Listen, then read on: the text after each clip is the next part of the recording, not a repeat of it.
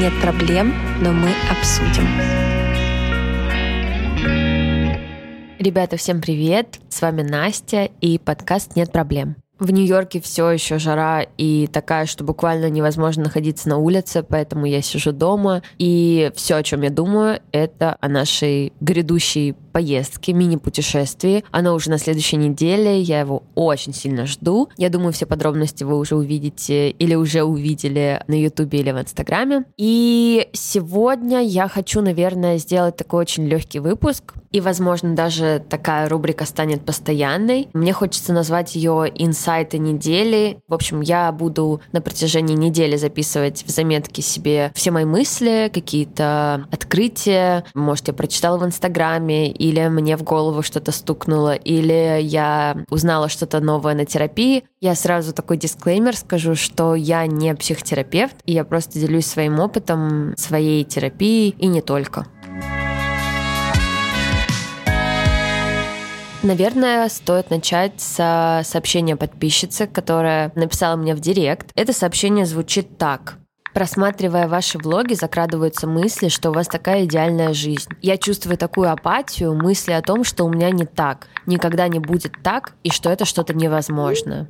Я понимаю вообще, откуда берутся такие мысли, потому что я такой же человек, как и вы, и у меня такие мысли, естественно, тоже есть. Эти мысли довольно банальные, но все равно хочу их проговорить. Если кто-то сейчас чувствует, что завидует э, жизни других людей или просто расстраивается, сравнивая себя с другими. Жизнь — это очень сложная штука, она очень многогранная, и я сама, точнее, все люди, которые транслируют свою жизнь, они сами выбирают, какую грань показывать другим людям. Я всегда за реальную трансляцию своей жизни, но по себе знаю, что бывают моменты, когда у тебя просто нет ресурса эмоционального какого-то энергии просто вот транслировать все, даже все самое плохое. В моменты, когда тебе плохо, ты, естественно, закрываешься, и все, что тебе хочется, это прожить этот период э, самостоятельно или там самыми близкими людьми. Наверное, этот подкаст я создала отчасти для того, чтобы быть ближе с аудиторией и вообще давать понять, что у меня есть проблемы, их очень много,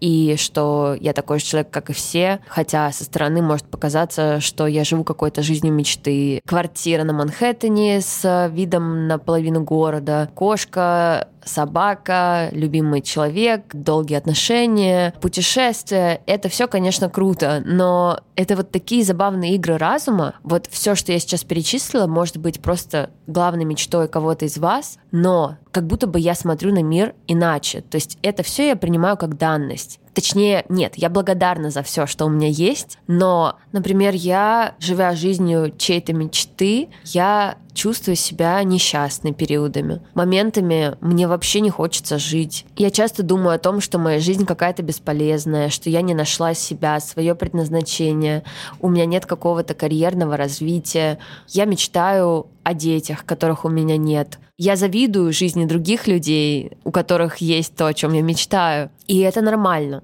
я вот к своим 26 годам поняла, что завидовать и вот такие вот эмоции испытывать — это нормально. Нормально себе в этом признаваться. Уж мы такие существа, мы должны сравнивать себя с другими. Так задумано природой. Мы не можем не сравнивать себя ни с кем. И, как сказала мне моя терапевтка, если кто-то вам говорит или пишет посты в Инстаграме на тему того, что я никогда не сравниваю себя с другими людьми, они врут, потому что по природе так. И уж поверьте мне, чаще всего эти сравнения вообще не в мою пользу. Поэтому я прекрасно понимаю эти чувства, и очень долгое время я их боялась и стеснялась, и стыдилась. То есть мне было некомфортно сказать, например, Марине, что я вот испытываю такое чувство. Не зависть, это вот какое-то такое разочарование в себе, вот что-то такое. Вот я боялась поделиться даже самым близким человеком своими вот этими чувствами. Что мне помогает из этих чувств вылезать? Самое главное, я просто начинаю поворачивать свой фокус внимания на себя, на свою жизнь. Я думаю о том, чему я благодарна, что у меня есть. И если вам кажется, что вам не за что себя благодарить, вот вы ничего не сделали якобы, поверьте мне, это не так. Мне в свое время, кстати, очень помог дневник благодарности. Я писала каждый день, за что я благодарна этому дню, что я полезного сделала, на мой взгляд. Я писала такие мелочи, вроде там выпила литр воды или нанесла любимую маску для лица. Я уверяю вас, что если вы будете благодарить себя за такие мелочи, вы начнете ценить больше вашу жизнь и меньше будете обращать внимание на то, как живут другие. Хочется еще сказать, чтобы вы помнили, что нет ничего невозможного, потому что я еще раз перечитала это сообщение, и в конце там была фраза «этого невозможно добиться» или что-то такое. Все возможно. Вот правда. Не бойтесь мечтать, мечтать глобально, очень широко, и, конечно, прикладывать усилия к осуществлению этих мечт. Теперь немного про мои инсайты. Называйте это как хотите, мысли, осознание. На днях у меня случилась какая-то истерика небольшая, нервный какой-то срыв. Ночью я плакала Марине, что, внимание, меня все ненавидят. Я не могу это объяснить, это, скорее всего, просто мой депрессивный голос внутри меня, которому сейчас сложно, который пытается как-то выкарабкаться. Я думаю, это он, да. И моя психотерапевтка, она разрешила мне так думать. Сейчас немного подробнее расскажу про это состояние. Я вдруг подумала, что все мои друзья за спиной меня ненавидят. Марина тоже меня ненавидит и не хочет быть со мной. И вообще, почему она со мной? Как это вообще возможно?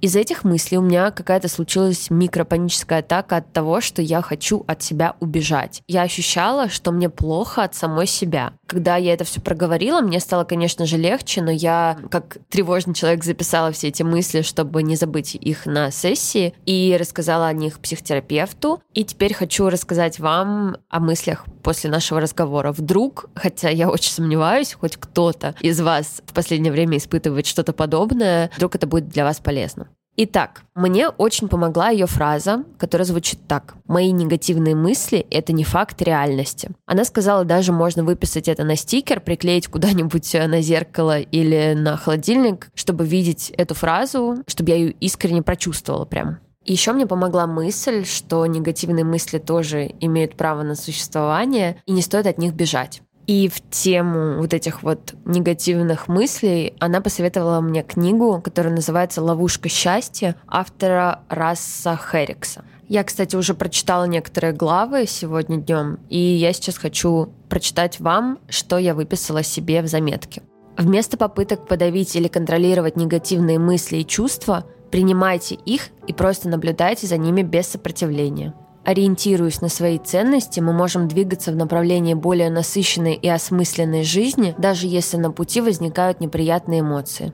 Мне кажется, это правда очень классные мысли. Я никогда не думала об этом с такой стороны. Обычно мы все привыкли, что негативные эмоции, с ними нужно что-то делать, их надо выплескивать, еще что-то. А вот с такой точки зрения принятия и осознанности, мне кажется, я вот еще не думала об этом. И в ту же тему я могу отнести следующие мои тревожные такие осознания на протяжении этой недели. Там, конечно, очень много записано, но я скажу суть. Я сравниваю себя со всеми и думаю о том, лучше ли я их. И также я сравниваю себя с собой прошлой, но это больше касается моей фигуры. И по поводу этого мне тоже понравились наши размышления. Я сравниваю себя на фотографиях с 2016 года. Я смотрю на эти фотографии своим РППшным мозгом и думаю, так, ага, я выглядела лучше, я красивее, я худее и всякое такое. Теперь поделюсь с вами таким простым, но таким важным инсайтом на эту тему, что жизнь не стоит на месте и меняется ее контекст. Я почему-то могу позволить себе сравнивать себя с собой 20-летней, не учитывая то, что мое женское тело принимает другие формы, что я расту, вокруг меня происходят разные события, хорошие и не очень. В этих мыслях нет заботы о себе, нет любви к себе. Честно ли это с моей стороны? Честно ли это сравнивать себя с телом подростка? Делают ли эти мысли меня лучше? Вот я ответила на все эти вопросы, и мне стало легче. Теперь по поводу того, что я сравниваю себя с другими людьми. Там все примерно такое же, но тоже поделюсь с вами. Что дают мне эти мысли? Делают ли они меня сильнее и лучше? Говорю ли это я, или это говорит кто-то другой во мне? В скобках кто-то очень критикующий и обесценивающий. Вот эти вопросы мне посоветовали задавать себе в моменты, когда я ловлю себя вот на таком токсичном сравнении с другими. А вот она лучше, у нее фигура лучше, это вот встала на йоге в позу лучше, чем я и прочее, прочее, прочее. У меня этого очень много, мне очень тяжело с этим справляться, потому что помимо того, что у меня РПП, я еще в своей, как вы знаете, депрессивной фазе нахожусь, поэтому все мои негативные мысли, они вот как-то разом все всплыли. И также со мной поделились техникой, вдруг кому-то это будет полезно. Замедляться, разделять себя и свои мысли, просто перестать как я уже говорила, думать, что эти мысли плохие, и относиться к ним с каким-то принятием. Еще я узнала о такой технике. Мне пока сложно вообще говорить, рабочая она или нет. Я ее еще не пробовала. Я не знаю название этой техники, но в моем случае мне предложили ложиться и просто окунаться в эти все негативные мысли. Сначала минута там в день или там сколько смогу, потом увеличивать это количество минут, пока я на какой-то там седьмой день, допустим, не пойму, что мне просто скучно думать эти мысли, что я просто устала о них думать. Мне уже это не актуально. То есть вот это вот мое сравнение с другими, сравнение с собой, а вот мысли «я толстая», «я некрасивая», «я бесполезная», вот просто лежать и окунаться в них, просто проживать их. На этом, наверное, будем заканчивать. Это получился такой маленький, но, надеюсь, полезный выпуск. И хочется в конце, как всегда, поддержать вас, сказать, что вы не одни. Я с вами. Будем учиться всему вместе. Всем хорошего настроения и пока-пока.